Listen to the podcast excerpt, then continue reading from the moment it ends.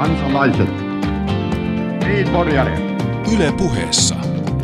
Leikola ja Lähde. Jos tämä asia ei pian selvene, minä menen radioon ja pidän puheen. Perjantaisin kello yksi. Tämä on siis Leikola ja Lähde. Minä olen Heidi Laaksonen ja seurassani Jussi Markus ja arvovaltainen vieraamme, jonka kanssa pohdimme yhden aikakautemme merkittävimmän poliitikon Nelson Mandelan merkitystä maailmalle. Mutta ennen kuin päästämme hänet ääneen, pari poimintaa jälleen viikon uutisista. Aloitetaan ulkomailta ja Bostonista. Yllättikö pommi isku? No kyllä varmasti yllätti kaikki, koska, koska tuota, tämähän oli itse asiassa ensimmäinen – onnistunut terroriisku, tuota terrorista nyt kuitenkin lienee kyse, niin, niin tota 9-11, eli, eli 12 vuoteen sen jälkeen. Ja hyvin samantyyppinen, joka nähtiin Atlantassa vuonna 1996. Et tota, tässä on tietysti ei vain se yhteys urheilutapahtumiin, vaan ää, tässä tapahtui se sama asia, joka olisi voinut kuolonuhrien osalta tapahtua Atlantassa. Kyllä. Ja mielenkiintoista on tietysti se analyysi, että mitä pahimmillaan olisi voinut tapahtua. Ää, terroritekojen suunnittelijat ovat monen alan ammattilaisia, mutta harvoin heillä on niin kuin toistuvaa kokemusta ja tästä suunnittelusta. Ja tuota, ää, kyllä se ihmiselämän langan ohuus ehkä tuli jälleen jokaiselle meistä – tutuksi. Niin ja tietysti se, että avoimessa yhteiskunnassa niin täydellisesti suojassa ei voi olla Amerikassa sitä paitsi on kuitenkin myöskin jonkun verran tämmöinen väkivaltaisempi aseenkäytön ja muu perinne kuin esimerkiksi Länsi-Euroopassa. Ja, mutta se mikä tässä on mielenkiintoista on se, että kun ensimmäiset vihjeet on lähtenyt valvontakameroiden avulla selviämään, niin, niin jos ajattelee sitä, niin, niin tavallaan paradoksi on se, että läntisen vapaan maailman suurin valtio ja ilman muut tiennäyttäjä, siis pystyy torjumaan vihollisensa sitä paremmin, mitä paremmin isoveli valvoo siellä, joka kuitenkin piti olla juuri se ideologia, joka kylmän sodan aikana saatiin lopullisesti kukistettua, mutta eipä tämä nyt ihan näin yksinkertaista mutta aina ole. kaikkihan on loppujen lopuksi kysymys vaan siitä isoveljen luonteesta.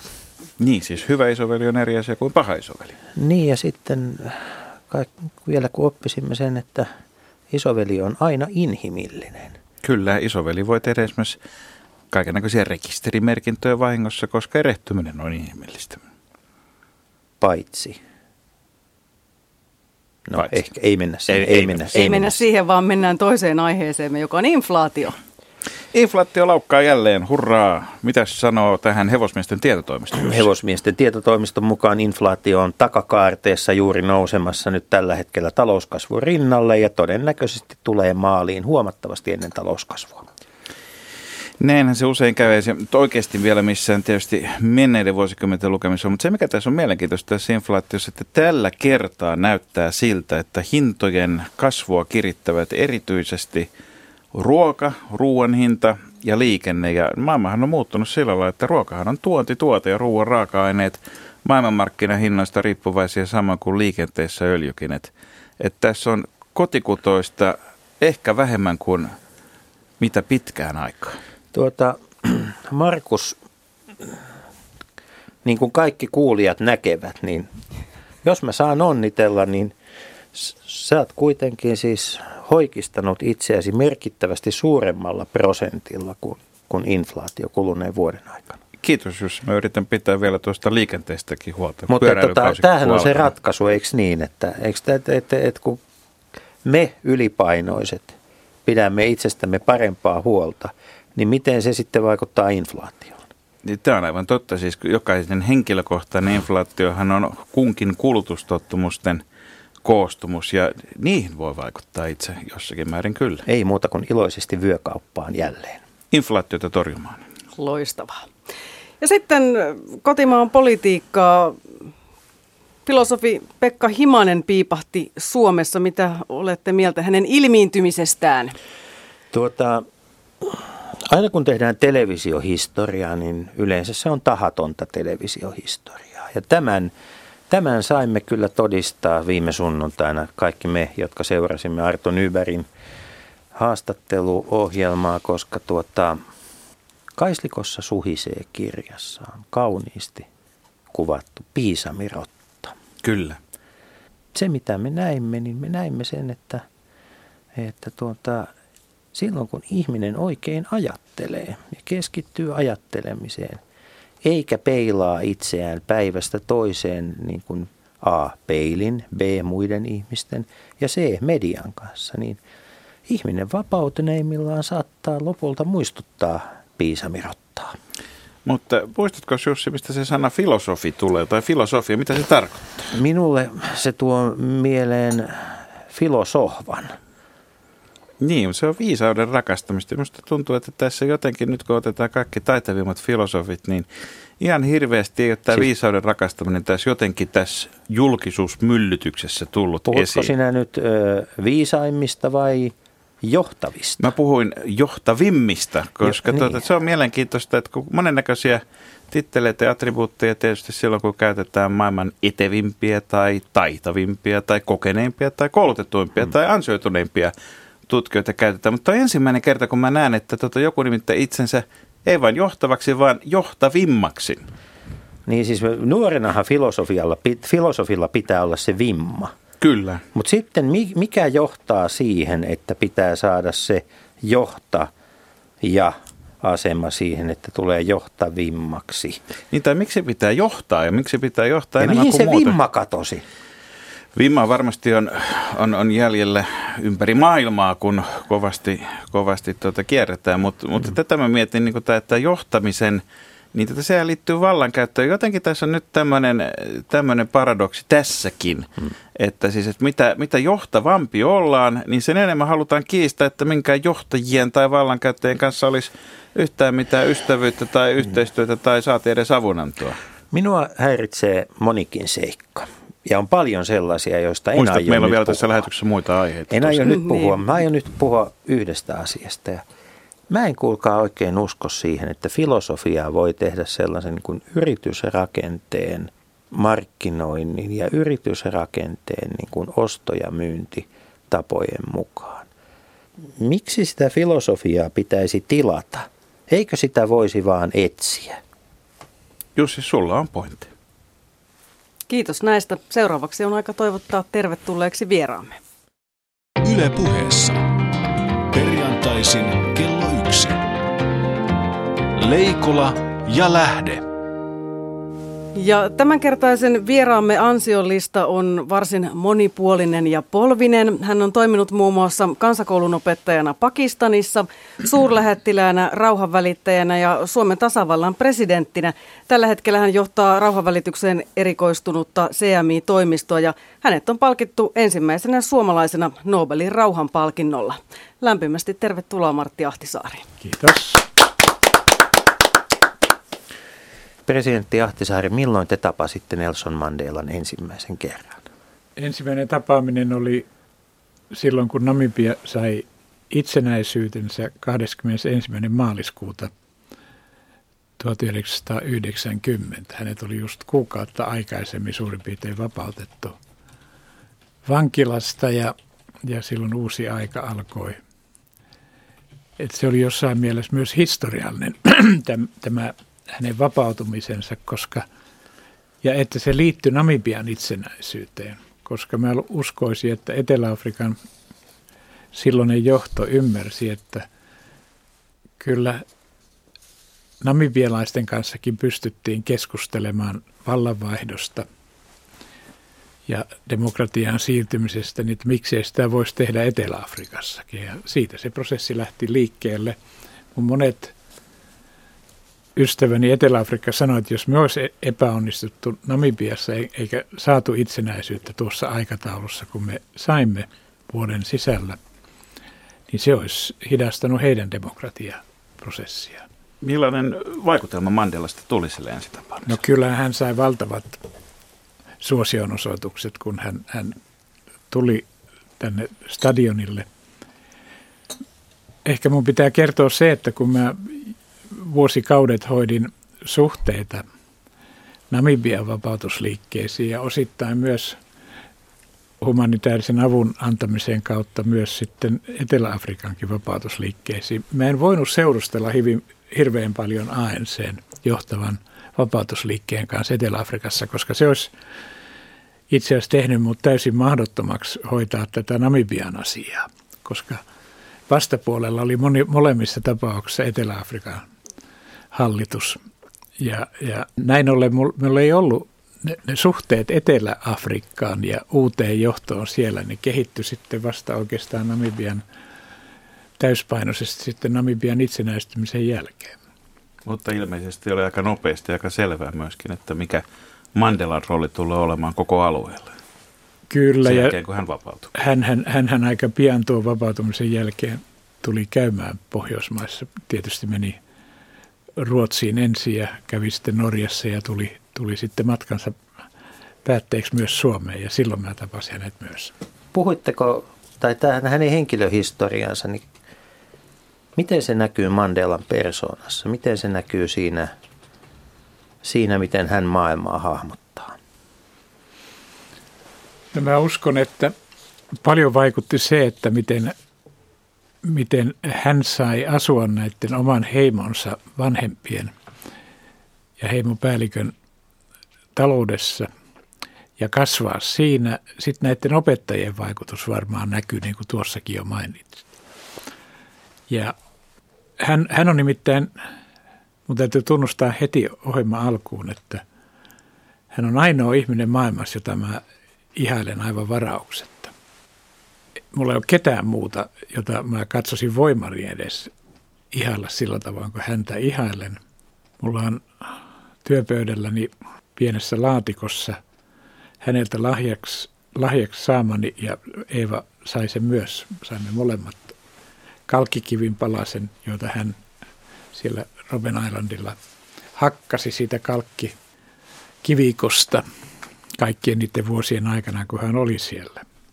Ja sen takia mulla on kaksi hänen lahjoittamansa, meille lahjoittamaa taulua myös työhuoneessa, niin mä en halua sinne mitään muuta. Mikä tekee Mandelasta sitten niin ainutlaatuisen? Se, että minusta on ihan käsittämätöntä se tosiasia, jonka havaitsi heti, kun me tapasimme ja muutaman keskustelun jälkeen, että hänessä ei ole minkäänlaista katkeruutta olisi voinut kuvitella, että jos, jos sinua pidetään 27 vuotta vangittuna asian puolesta, jonka, johon hän uskoo ja jota piti oikeana, että hän olisi tuntunut, tuntenut tavatonta katkeruutta tuosta ajasta, mutta aivan aidosti mä uskon, että hän ei, ei jäänyt mitään katkeruutta ja hän, hän halusi kehittää sellaisen yhteiskunnan, jossa – historiasta huolimatta annettaisiin anteeksi niille, jotka anteeksi antoa pyysivät ja lähdettäisiin yhdessä rakentamaan yhteiskuntaa, joka palvelisi kaikkia kansalaisia mahdollisimman hyvin. Ja mä olen hänelle sanonut keskusteluissamme, että minä en ole siihen pystynyt. Ei, ei se ihan helppoa varmasti ole. Vuosi 1944. Mandela liittyy ystävänsä Walter Sisulun kanssa ANCn jäseniksi ja he olivat sitten perustamassa vuosia, muutamia vuosia myöhemmin ANC-nuorisojärjestöä. Ja kaivostyöläisten lakko 46, työläisten pidättäminen, työläisten surmat vaikuttivat Mandelaan hänen koko koko elämän tarinaansa ja siinä teht- elämän tehtävään, minkä hän itselleen otti. Ja 49 säädettiin laki, joka kielsi sekaavioliitot. Niin varsinaisestihan tämä niin kuin kaikkein kovin apartheid mm. lähti liikkeelle toteutumaan Etelä-Afrikassa vasta toisen maailmansodan jälkeen, kun kaikkialla kolmannessa maailmassa oli, kun sielläkin oli Etelä-Afrikassa monessa paikassa oli siis sodittu ikään kuin sen vapauden aatteen rinnalla. Ja siinä rintamassa Natsi-Saksaa vastaan ja sitten odotettiin, että edes jonkinnäköistä itsenäisyyttä tai muuta saataisiin palkinnoksi, mutta näin ei käynyt Etelä-Afrikassa eikä monessa muussakaan paikassa. Mm. Niin, niin tota, miten, miten, miten sellaiset yhteiskunnat, joihin syntyy näitä odotuksia, vapaudesta, niin, niin tota, minkä näköisiä mekanismeja, sitten kehitys oli täysin päinvastainen, mm-hmm. niin, niin miten, miten nämä mekanismit tota, näkyivät sitten silloin? No tietysti täytyy muistaa, että siellä käytiin myös valkoisten välillä kiistaa, koska tämä Hollannista aikanaan lähtenyt väestö, buurit, he edusti tätä äärilinjaa valkoistenkin piirissä. Ja, ja olivat taistelleet brittejä vastaan oli, ikään kuin oman itsenäisyytensä puolesta. Ja, ja, ja taas britit, englanninkielinen väestö oli itse asiassa, sitä pidettiin liberaalimpana. Ja näin varmaan olikin. Että tätä jakaumaa oli jo yhteiskunnassa joka tapauksessa. Ja katsotaan niitäkin, jotka sitten tuki Mandelaa ja hänen kollegoitaan pyrkimyksessä saada sitten muutos demokraattiseen suuntaan. Niin 48 nimenomaan siis afrikaaneri nationalistinen kansallispuolue nousi valtaan ja säädettiin apartheid-lait, ryhmäalueiden laki, jossa määrättiin kaikille roduille omat asuinalueet ja valkoisilla oli kuitenkin milloin tahansa – mahdollisuus julistaa mikä tahansa alue omakseen. Eli kun apartheid käännettiin suomeksi rotuerotteluksi, niin siitä juuri oli kyse. Hmm. 1950 passilaki, joka määräsi mustat kantamaan alueidensa ulkopuolella aina passia. Siihen liittyi yksi näistä isoista lakoista, joka ei ratkennut rauhanomaisesti, vaan luoteihin sitten tuli voimaan kommunismin hävittämislaki, väestö- ja rekisteröintilaki, jonka jälkeen kaikki eteläafrikkalaiset luokiteltiin rodun mukaisesti. Se kuulostaa muuten aika tutulta näin eurooppalaisittain. Mutta Martti Ahtisaari, eikö tässä ollut takana myöskin kylmän sodan kiristyminen samaan aikaan? Taustalla ANCtä pidettiin kommunistisena organisaationa ja sitä varten länsi ei ehkä halunnut puuttua aikaisemmin asioihin. No todennäköisesti silläkin oli oma merkityksensä siihen, että, että kesti, kesti niin kuin aikansa ennen kuin ANC ajattelulle saatiin tukea, mutta kyllä, kyllä aina lännessä oli kuitenkin henkilöitä ja, ja tietysti voi sanoa, että idässä yhtä lailla. Siellä oli jo valtiollinen tuki tälle vapaustaistelulle, mutta kyllä se oli hyvin voimakkaana ja se oli, mä koin sen jo sinä aikana, kun itse asuin Yhdysvalloissa vuodesta 1977 lähtien ja tapasin näitä, lähinnä oli uskonnollisia piirteitä luterilaisen kirkon edustajia, niin kyllä heillä oli hyviä ja muistakin kirkkokunnista. Ja kyllä he tukivat hyvin voimakkaasti. Ja, ja tuota, ANCllä ja ylipäätään rotuerottelun tietysti vastaisella kansainvälisellä liikkeellä on myöskin hyvin läheiset yhteydet yhdysvaltalaiseen ihmisoikeusliikkeeseen ja, ja mustien aseman parantamiseen siellä. Samat henkilöt olivat yhtä aktiivisia myös siinä asiassa. Se oli ikään kuin globaali liike Kyllä. tietyssä mielessä. Tuohon aikaan Suomessa ei oikeastaan ollut kovin paljon mahdollisuuksia ymmärtää rotuerottelua vuonna 1952 oikeastaan olympialaisissa suomalaiset alkoivat saada hieman enemmän mustavalkokuvaa siitä, millaisia urheilijoita maailmassa on. Mutta tuota, samana vuonna Mandela nousi ANCn johtajistoon ja alkoi niin kuin hänen ja, ja tuota, silloisten vallanpitäjien välinen, välinen terrori. Toiset kutsuivat häntä terroristiksi ja sitten taas hänen vapauttaa rajoitettiin. Hän, hän ei enää saanut liikkua. ANCssä syntyi M-suunnitelma, eli Mandela-suunnitelma, maanalaisen toiminnan suunnitelma. Hmm. Oliko Nelson Mandela terroristi? Kyllä. Mä luulen, että Etelä-Afrikan johtopiireissä ei tehty mitään erottelua siitä, kuka oli terroristi ja kuka ei. Kaikki, jotka nähtiin ANC-jäseninä, oli niiden tausta, koulutus oli, olivatko he saaneet sotilaallista koulutusta tai ei. Kyllä heidät laskettiin terroristeiksi siinä vaiheessa. Ja tietysti yhtä lailla sama koski, koski namibialaisia niin, että kyllä se oli hyvin yksinkertaista. Se on melkein, melkein, minua häiritsee valtavasti se, että me vielä tänä päivänäkin leimaamme eri, erilaisia eri järjestöjä terroristijärjestöiksi, joka sitten estää heidän kanssaan kunnollisen keskustelun.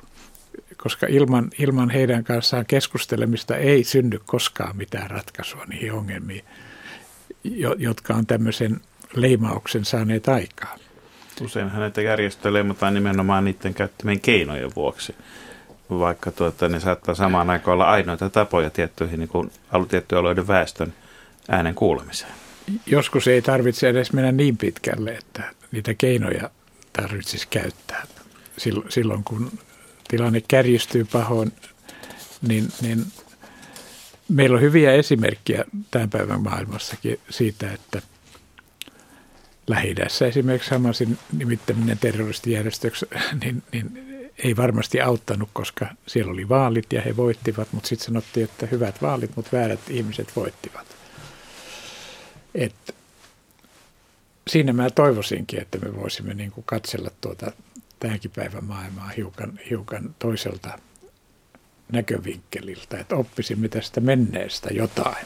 No kuinka moni tämän päivän terroristeista, terroristeista on tulevaisuuden juhlittuja vapaustaistelijoita ja Nobel-palkinnon saajia? Kyllä mä luulen, että jos tällä kriteerillä, mitä mä tuossa äsken sanoin, niin, niin heitä katsellaan, niin varmasti löytyy sellaisia, jotka jossain vaiheessa ovat saaneet tämmöisen leiman itselleen, mutta toivottavasti yhä vähemmän. Ja yleensähän se edellyttää sitä, että molemmilla puolilla sitten asenteet lievenevät niin, että samaan pöytään mahdutaan. Asenteet eivät olleet kovin lieviä vuonna 1956, kun Mandela pidätettiin ja hän sai syytteen maanpetoksesta. Alettiin Etelä-Afrikassa keskustella jo kuoleman rangaistuksen alaisesta toiminnasta. 61 hän sai tuomion tästä oikeudenkäynnistä. Joutui sen jälkeen siirtymään maan alle. Hänestä tuli Etelä-Afrikan etsityin mies, musta neilikka. Hmm. Niin Nelson Mandela, nuori Nelson Mandela oli aika kiivas mies. Ää, presidentti Martti Ahtisaari, mitä hän itse ajattelee tästä nuoruudesta nykyään? Mä luulen, että nyt enää ei oikein, mä en usko, että hänen kanssaan voitaisiin enää käydä tuota keskustelua. Mä tapasin hänet viime, viimeisen kerran, touko, se oli muistaakseni toukokuussa 2011 Johannesburgissa ja meillä oli Eldössien kokous siellä ja hän tuli sitten vaimonsa kanssa. Vaimohan on, Grassa Vasel on, on yksi Eldössien jäsenistä ja, ja hän, hän ja Nelson Mandela tulivat meitä tapaamaan ja, ja kyllä hänen ikä alkaa painaa. Ja se ei ole millään lailla ihmeellistä, kun hän on 94-vuotias tällä hetkellä, niin on helppo, helppo silloin ajatella. Ja tuommoista, tuommoista taustaa, vaikka hänellä on ollut hyvä kunto, niin hän on joutunut sairaalahoitoon esimerkiksi nyt aika, aika usein.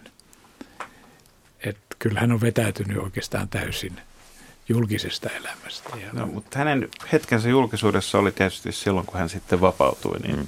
niin tuota, Robben Islandin pahamaineiselta vankilasaarelta, niin sieltä käveli ulos vapauteen hyvin toisenlainen mies kuin joka sinne oli mennyt, mutta oli muuttunut maailmakin ympärillä. Miten, onko mahdollista arvioida, mikä osuus on tämmöisellä henkilökohtaisella ää, ja mikä taas ympäristön muutoksella? Kyllä mä luulen, että kun katsoo hänen tapaistaan ihmistä ja tai oikeastaan meitä ketä tahansa, niin – kyllä nämä elämänkokemukset on, on siihen vaikuttanut. Ja, ja, mutta miksi hänestäkin tuli sellainen henkilö kuin hänestä tuli? Että hän halusi sopua rakentaa eikä hyväksynyt sitä, että näille, jotka olivat häntäkin vankilassa pitäneet noin pitkään, että heitä pitäisi jotenkin rankaista. Nyt Robben Islandilla tänä päivänä on, on, on sekä niitä henkilöitä töissä, jotka olivat vankeina ja niitä, jotka olivat vangin vartioina. Ja se kertoo kyllä näistä asenteista valtavasti. Kyllä siinä täytyy olla jotain aivan ihmeellistä ihmisessä, että näin, näin voi käydä. Ja kyllä tämä täytyy silloin katsoa sitä koko elämää ja, ja myös niitä ystäviä, joiden kanssa Mandela nuorena miehenä joutui nimenomaan ANC nuorisojärjestön piirissä niin toimimaan, koska heillä kaikki, he kaikki tulivat vaikuttamaan myös hänen, hänen asenteisiinsa. Jokainen eteläafrikkalainen tietää ja tuntee numerosarjan 466 kautta 64. Me olemme kuulleet totuuskomissioista. No miten totuuskomissiot varmaan voi käsitellä tällaisia niin kuin yhteisön kokemia vääryyksiä? Mutta miten Etelä-Afrikka on käsitellyt näitä asioita niin kuin henkilöiden tasolla? Mä luin vastikään kirje, jonka professori Sirkka Ahonen oli kirjoittanut. Miten voidaan, voidaan niin kuin käsitellä – tuommoista vaikeaa menneisyyttä. Ja siinä oli käsitelty Suomen tilannetta, johon Jussi Lähde viittasi tuossa ohjelman alussa.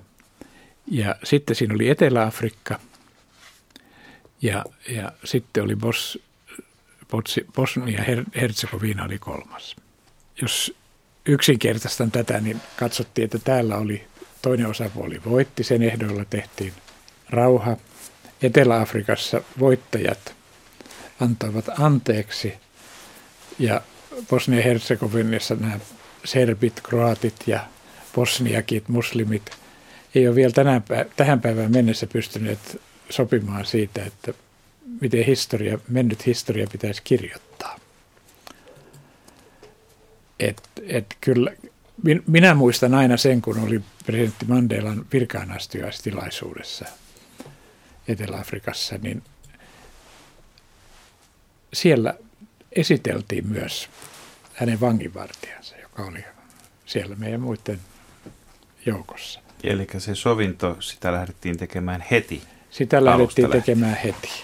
Meillä itse asiassa on tästä virkaanastujastilaisuudesta pieni arkistonauha. It is my great pleasure to announce the President of the Republic of South Africa, Mr. Nelson Rolihlahla Mandela.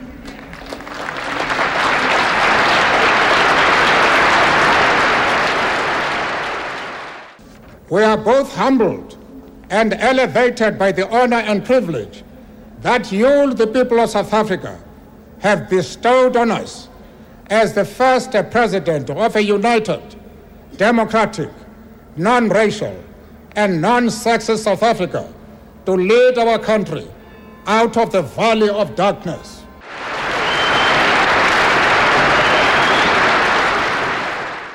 Leikola ja lähde. Eli Mandela puhui tuossa noin, että, että tuota, on päästy pois pimeydestä. Etelä-Afrikkahan oli ollut taloudellinen menestystarina ja, ja on ollut sitä sen, sen jälkeenkin. Muistan, kun itse oli muutaman vuosi tuon sen jälkeen kuukauden siellä ja tota, tuli suurena hämmästyksenä, että koko Saharan eteläpuolisen Afrikan bruttokansantuotteesta tuli kaksi kolmasosaa Etelä-Afrikasta, siis niin sanotun Mustan Afrikan kaikesta vauraudesta ja taloudesta toimeliaisuudesta, ja yksi kolmasosa Suur-Johannesburgista. Ja, ja tuota, tässä varmaan oli sitten takana myöskin se, että niin kuin monesti silloin, kun konsensusta rakennetaan, että siellä varmasti myöskin ne, jotka luovuttivat vallan, näkivät sitten, että tässä on, on, on tuota, mahdollisuus yhdistää demokratia ja taloudellinen vauraus. Kyllä näin on, mutta tosiasia vaan tänä päivänä on se, että tuloerot Etelä-Afrikassa on tämän, tällä hetkellä maailman suurimmat. Tästäkin huolimatta. Ja osoittaa, kuinka hankalaa on sittenkin lähteä tämmöistä tasa-arvopolitiikkaa edistämään. Sanoisin melkein, että eteläafrikkalaisten pitäisi katsoa Pohjoismaita hyvin tarkkaan. Monet heillä, heistä opiskeli Pohjoismaissa, Ruotsissa enemmän kuin meillä.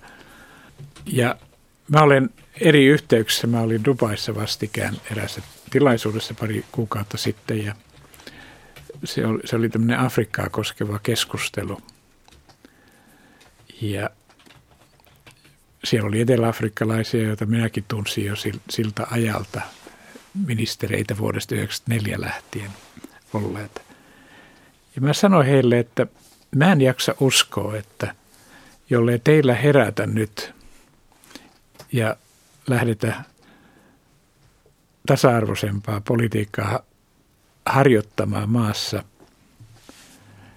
niin silloin kun presidentti Mandela häviää, kuolee, eikä hänen tasapainottavaa vaikutusta enää tunneta yhteiskunnassa, niin mä en ymmärrä, miten te voitte tämmöisellä nykyelämällä ylläpitää tasaista kehitystä maassa ja, ja sellaista kehitystä, joka ei johtaisi väkivaltaisuuksiin. Ja, on aika, aika hurja visio.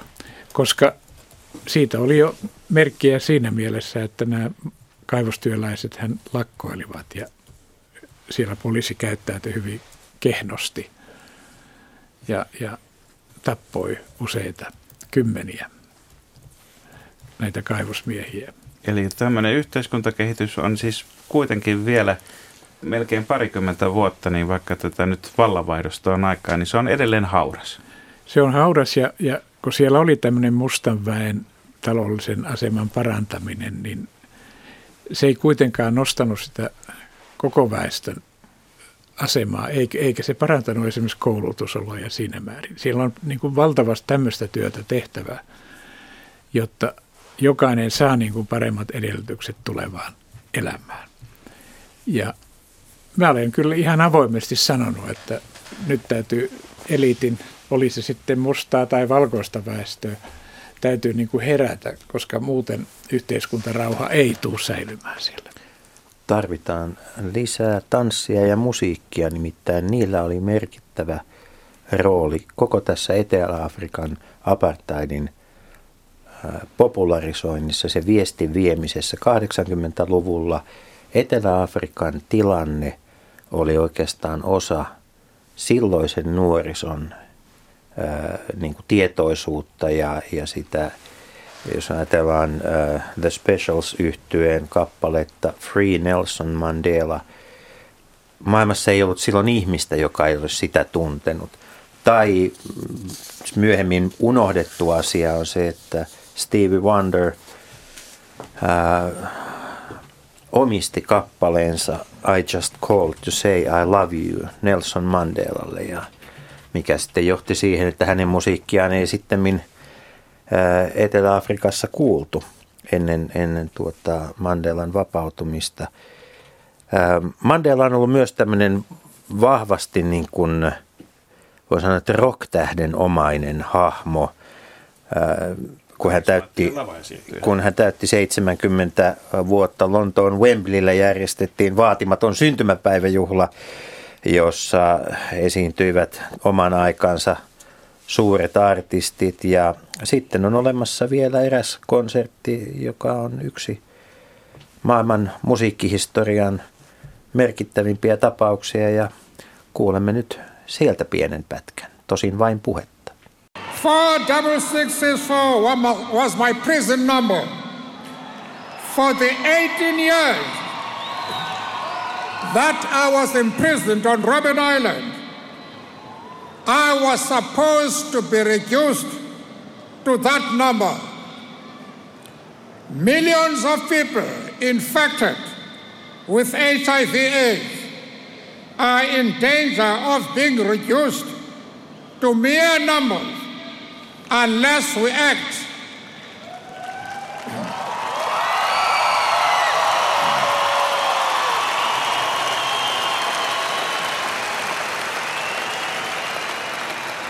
They too are serving a prison sentence for life.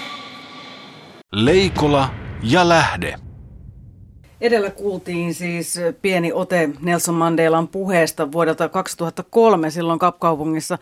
Järjestettiin tähän mennessä Afrikan suurin hyväntekeväisyys tai mahdollisesti ylipäätään mikään konsertti. Se oli aivan valtava voiman ponnistus ja tämän tapahtuman ja kampanjan tarkoitus oli, oli ja on edelleenkin taistella aitsia ja hiviä vastaan. Menossa on siis Leikola ja Lähdeohjelma. Puhumme pian 95-vuotiaasta kansalaisoikeustaistelijasta ja yhdestä aikakautemme merkittävimmistä poliitikoista Nelson Mandelasta ja vieraanamme on presidentti Martti Ahtisaari. Niin, Aitsille ei, ei tuota Mandelakaan ole voinut mitään. Se on vitsaus eteläisessä Afrikassa ja vähän keskisessäkin, jonka mittasuhteita on varmasti ja sen vaikutuksia perheisiin, köyhyyteen, kaikkeen on varmasti Suomessa melkein mahdotonta käsittää. Näin, näin on. Mä luulen, että eräs, eräs seikka, jonka Mandela tuntee hyvin voimakkaasti, todennäköisesti edelleenkin, jonka hän on esimerkiksi sanonut eräille minun hyville ystävilleni, jotka ovat toimineet Suomen suurlähettiläänä Etelä-Afrikassa. Eräs heistä, Björn Ekblom, mainitsee kirjassaan siitä myös. Ja on se, että hän, hän tunsi sen paineen ja ne odotukset, jotka häneen kohdistui. Että hyvin helposti henkilö, joka on niin kuin Mandela, niin sitä aletaan pitää melkein messiaana ja odotetaan, että hän pystyy ratkaisemaan kaikki ongelmat, jotka yhteiskunnassa ovat. Joita riittää. Ja joita riittää. Ja, ja se tietysti on, on hyvin raskas taakka kantaa, mutta mä luulen, että sille ei vaan voi mitään. Odotukset on tuommoisessa murrosvaiheessa niin kovat, että, että hänen vaan on elettävä sen kanssa. Meillä ajatellaan, ajatellaan usein – länsimaissa tai pohjoisessa ajatellaan, että miksi eivät ihmiset sitten niihin asioihin, joihin he itse voivat vaikuttaa, miksi eivät ne tee mitään. Miksi afrikkalaiset eivät itse ota kehityksestä omaa vastuuta. Ja sitten tuota, ainakin takavuosina sieltä kuultiin äänenpainossa sanottiin, että kun meillä on koko tämä kolonialismin taakka harteillamme, niin eihän tästä päästä mihinkään. Nyt vuonna 2013, mikä tämä tilanne oikeastaan niin kuin Afrikan Afrikan tulevaisuuden kanssa on? Että mitä mahdollisuuksia siellä on tehdä itse ja mitkä asiat taas on kiinni koko kansainvälisestä rakenteesta ja yhteisöstä? Minusta olisi hyvä, jos ihmiset ottaisivat paremmin selville siitä, että miten, miten tuo kehitys on menossa Afrikassa. Koska kyllä kehitys tapahtuu. Kyllä nämä muutokset on, ei tarvitse kun katsoa YK on kehitysohjelman kehitysraportteja, joka tulee ulos joka vuosi, josta näkee hyvin helposti sen, että yhä useampi afrikkalainen on päässyt pois köyhyydestä. Ja, ja mahdollisuuksia yhteiskunnassa tulee entistä enemmän. Voi olla niin, että al- alkaa meilläkin ymmärrys kasvaa sille, että Afrikassa saattaa olla kaikkein eniten tarjolla mahdollisuuksia esimerkiksi taloudelliseen yhteistyöhön. Ja sehän nähdään jo siitä, miten näitä luonnonresursseja on alettu käyttää ja esimerkiksi Kiinan kiinnostus niihin, johon sitten liittyy heidän halunsa myös auttaa infrastruktuurin teitten ja rautateiden rakentamiseen. Eli, eli onko tämä, mitä nyt on hirvittävän pitkään niin kuin odotettu, että se Afrikan maanosista nuorimman ja vauraimman potentiaali, että se nyt alkaisi vihdoin ja viimein sitten maailmanlaajuisesti realisoitua? kyllä mä luulen, että se on, se on huomattavasti parempi. Se ei tarkoita suinkaan sitä, että asiat olisi niin hyvin. Aina ne voisi olla paremmin. Mutta kyllä tässä on selvää. Sekin vaihtelee tietysti. Kun katsoo hallinnon indeksiä, jonka sudanilainen liikemies Mo Ibrahim tekee, hänen rahastonsa tekee joka vuosi, niin viimeisenähän siinä on jos katsotaan eteläistä Afrikkaa, että ketkä on kärjessä, niin siellä on Mauritius, Cap Verde ja, ja sitten muistaakseni kolmantena on Botswana eteläisestä Afrikasta. Ja sen jälkeen alkaa tulla Etelä-Afrikka, Namibia ja niin edelleen. Tansania oli muistaakseni kymmenen, kymmenes tässä viimeisessä raportissa. Mutta viimeisenä on tietysti Somaliat ja Kongot, joissa taistellaan ja tapellaan jossa ihmiset kuolee kaiken aikaa. Tämäkin on, osoittaa vain kuinka suhteellista se on, koska mä juuri kerron näistä ongelmista, joita Etelä-Afrikassa on. Juuri tuloja on valtavaan, val, valtaviin eroihin. Mutta suhteellisesti ottaen eteläinen Afrikka on, on pärjännyt kohtalaisen hyvin. Nelson Mandela ei suinkaan jättänyt tilaisuutta käyttämättä, koska koko tämä kansainvälinen kiinnostus, joka hänen henkilöönsä kohdistui, niin hän piti parhaan puheen, jonka itse olen saanut olla, jonka mä olen ollut itse koskaan kuulemassa. Vuonna 2005 Lontoossa Trafalgar Squareilla siellä oli G7-kokous alkamassa ja Mandelan piti puheen otsikolla Make Power to History. Tehkää köyhyydestä historiaa. Hän kertoi, että silloin tällöin sukupolvilla on mahdollisuus olla suuria. Ja että tällä sukupolvella on se mahdollisuus. Ja jos sitä mahdollisuutta ei lähde käyttämään, se on rikos ihmisyyttä vastaan. Presidentti Ahtisaari, mitä me eurooppalaiset voisimme tehdä kukin omassa elämässämme, että tämä Mandelan vetoomus Make Power to History toteutuisi? No ensinnäkin täytyy lähteä siitä, että ei riitä, kun maailmassa sanotaan, että vauraalla pohjois, pohjoisosalla maailmaa on velvollisuus auttaa köyhää etelää. Tämä tietysti täytyy tapahtua.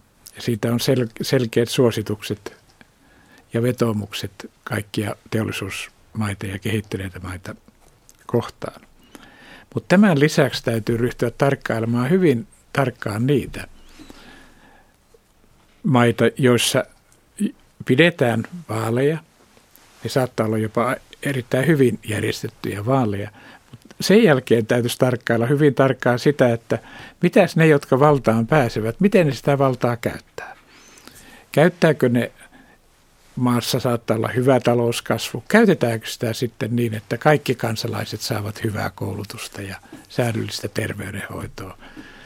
Vai ka- käyttävätkö nämä väärin valtaansa, jotka valtaan tulevat ja rikastuttavat itseään ja sukulaisiaan ja ystäviään? Sitäkin näkyy paljon. Eri puolilla, ei ainoastaan Afrikassa, vaan eri puolilla maailmaa. Ja sen takia tämmöisen hallinnon tarkkailu on minusta erinomainen asia. Itse asiassa mä haluaisin samanlaisen tarkkailun, joka Mo Ibrahim-rahasto tekee myös liitettäväksi 47 Euroopan neuvoston jäsenmaahan. Koska, ja samalla tavoin ja samoilla neljällä pääryhmällä, jossa katsotaan, että miten nämä pärjää, jotta voitaisiin vertailla myös näitä tuloksia. Koska tätä tarvitaan muuallakin. Minusta ei pidä vaan katsoa Afrikkaa tai kehitysmaita, vaan täytyy katsoa tätä omaa lähipiiriä yhtä lailla.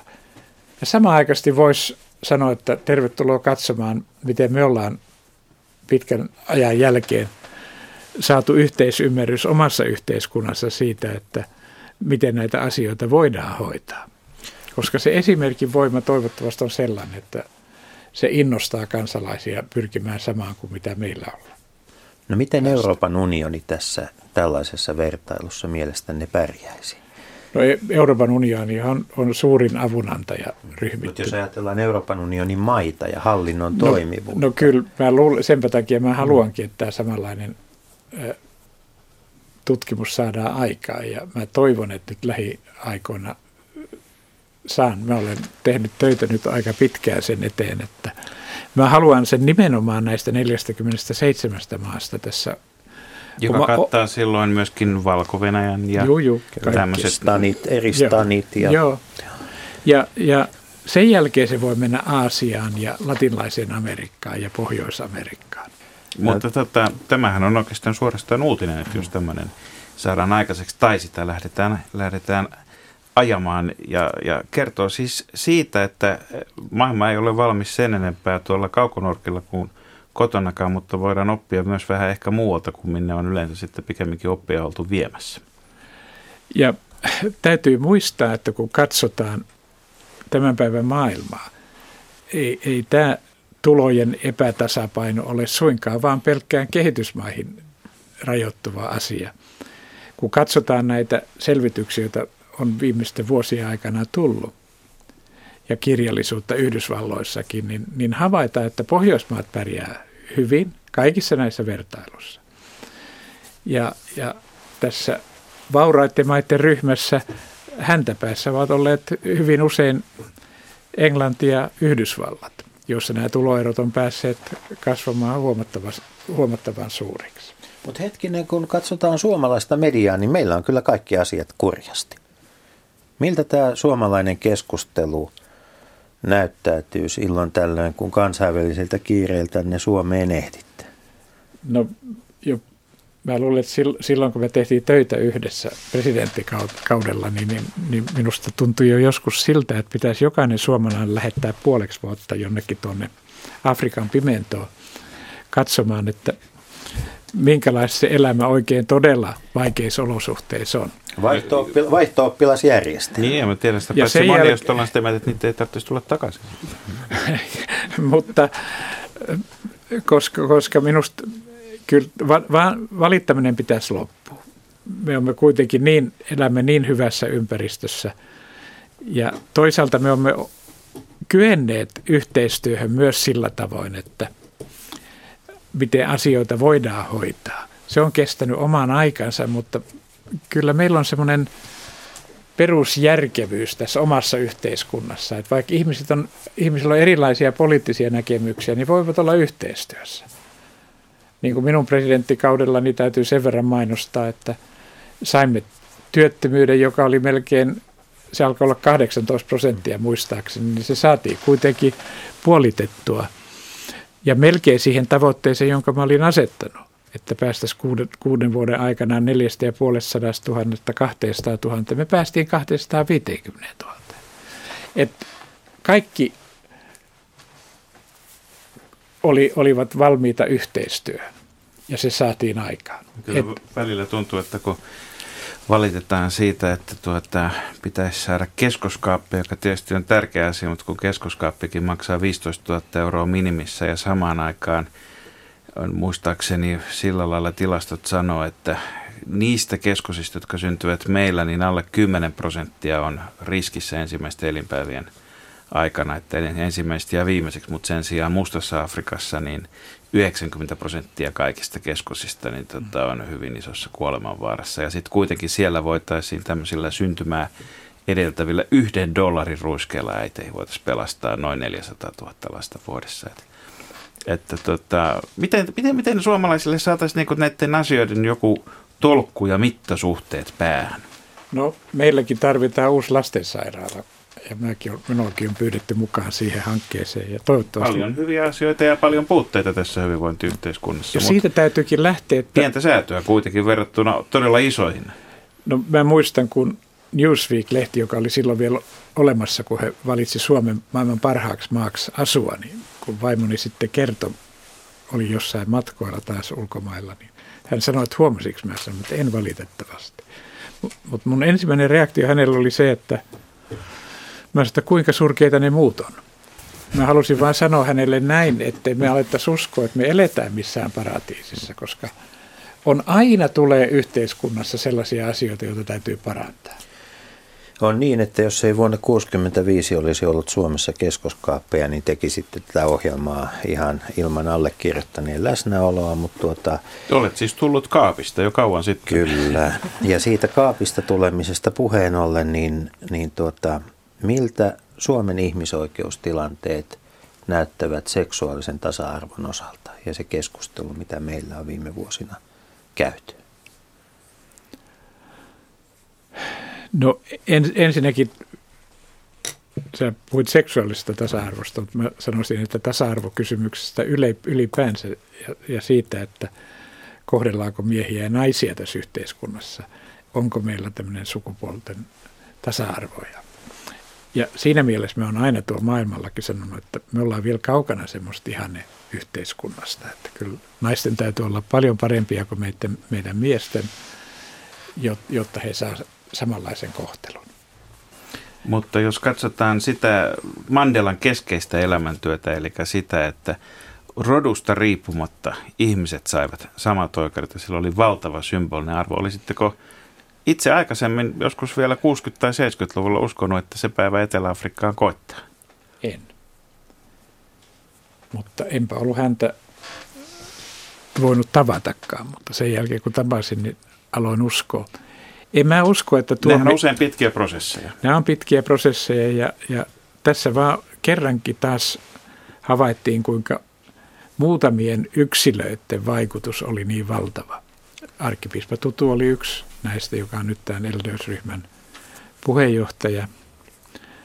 Ja, mutta mä en oikein usko, että tämmöinen malli, jota Etelä-Afrikassa noudatettiin, että se välttämättä toimii kaikkialla.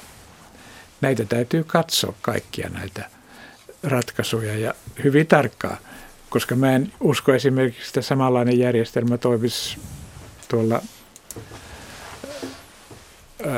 Pohjois-Irlannissa esimerkiksi. Kyllä nämä tilanteet on vaan niin erilaisia. Ihmisetkin on erilaisia ja kyllä mun täytyy sanoa se myös, että kun mä oon katsonut tuota Palkkanin tilannetta, niin monta kertaa mä sanoin, että mä oon kaivannut näitä lempeitä afrikkalaisia miehiä ja naisia, jotka antavat anteeksi. Ja kun mä katson Euroopan alueella sitä, minkälaista vihanpitoa siellä on ja anteeksi annattomuutta, niin, niin se on aivan järkyttävää. Ja sen takia mä ihailenkin mä hyvin sympaattisesti katson monia alueita tuolla Afrikassa, jo, ihmisiä, joiden kanssa olen joutunut elämäni aikana tekemisiin. Mutta näissä, näissä prosesseissa, jotka todella pitkiä, niin tulee mieleen yksi toinen henkilö vielä. Mandelan lisäksi mainio elokuva Lincolnista, tuota, jossa, jossa näytetään havainnollisesti, mitä kaikkea poliittista juonittelua tarvittiin, jotta Yhdysvalloissa saatiin rotujen tasa-arvoaika, joka sitten lopulta vasta oikeastaan sata vuotta myöhemmin, 1960-luvulla, niin niin tota, toteutui täysin. Ja, ja, ja tota, kun kaikissa näissä on takana yleensä se, että, että ihmisten käsitys siitä, mitä on tasa-arvo ja mitkä oikeudet kuuluvat kaikille, ja niin, niin tota, palaisin vielä tuohon, mistä Jussi äsken puhui tästä, tästä seksuaalisesta, seksuaalisesta tasa-arvosta, niin, niin uskotteko, että myös nyt kun tällä viikolla esimerkiksi Suurissa Seelannissa on hyväksytty homoavioliitot, niin että mm. Suomessakin tota, tämä keskustelu, mitä käydään tänä vuonna – on vain yksi vaihe kehityksessä, jossa 10 tai 20 vuoden päästä mekin ajattelemme joistakin asioista toisella lailla kuin nyt. Kyllä mä uskon, että tämä kehitys menee, menee tähän suuntaan. Ja, ja, koska nämä asiat on esillä tällä hetkellä vähän joka puolella, sekä Euroopassa että Yhdysvalloissa, että, että nyt tämä viimeinen Uuden-Seelannin tapaus. Mikä on se isoin tasa-arvokysymys, joka ei tällä hetkellä vielä saa globaalisti julkisuutta? Kyllä se ehdottomasti on, on, on naisten tasa-arvo ja, ja se, että tytöille annetaan mahdollisuus koulutukseen. Kyllä mä lähden, se lähtee ihan sieltä pikkutytöistä, koska niin kauan kuin heille ei anneta tietyissä yhteiskunnissa mahdollisuutta saada kunnon koulutusta, niin – kyllä siitä alkaa semmoinen eriarvoisuuden kierre, joka, jota on vaikea sitten paikata myöhemmin. Mitä me suomalaiset voimme tehdä? Tässä on muutama entinen opettaja studiossa. Mitä me voimme tehdä asian eteen? No, Ette nyt kumpikaan ihan täysin ole lakanneet opetta, opettamasta muuta Ei, kyllä, kyllä, joo, me saatiin varmaan molemmat kun, kunniallinen arvosana tuossa opetustaidossa, että sitä voi aina käyttää hyväkseen.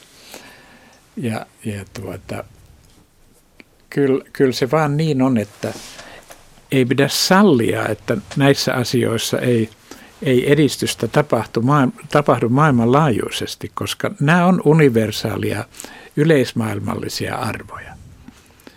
Ja sen takia mä katselin tätä, mitä tapahtui Pohjois-Afrikassa esimerkiksi, näissä Egyptissä, Libyassa ja Tunisiassa, koska – nämä, mitä nämä, nämä ihmiset siellä vaati, kun he ryhtyivät kapinoimaan, oli juuri niitä arvoja, joista usein on väitetty, että nämä on läntisiä arvoja.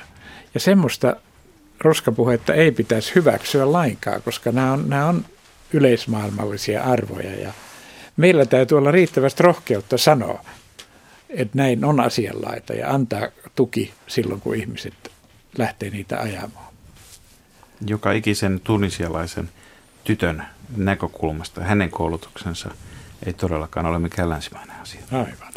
Ehkä jokaisen tytön ja pojan maailmassa tulisi saada koulun penkillä kuulla Kofi Annanin määritelmä, kun hän nimitti Nelson Mandelaa 1900-luvun vuosisadan henkilöksi perustellen, että tämä vertaansa vailla olevalla rohkeudella ja henkilökohtaisella arvokkuudella taistelussa yhtä vuosisatamme suurta vitsausta rotuerottelua vastaan on toiminut koko maailman hyväksi.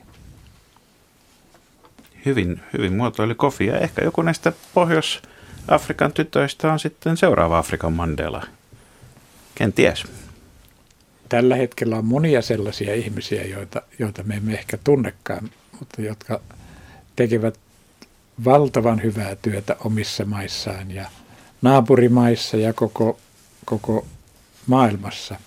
Minusta on tärkeää, tässä aikaisemmin keskusteltiin, että mitä pitäisi tehdä, niin heitä pitäisi tukea. He tarvitsevat sitä tukea, sekä materiaalista tukea että myös henkistä tukea, niin että pystyvät selviytymään ja saavat mahdollisuuden tehdä työtä. Löytyykö heitä Lähi-idästä? Onko Lähi-idällä toivoa? Mutta onko Lähi-idällä toivoa?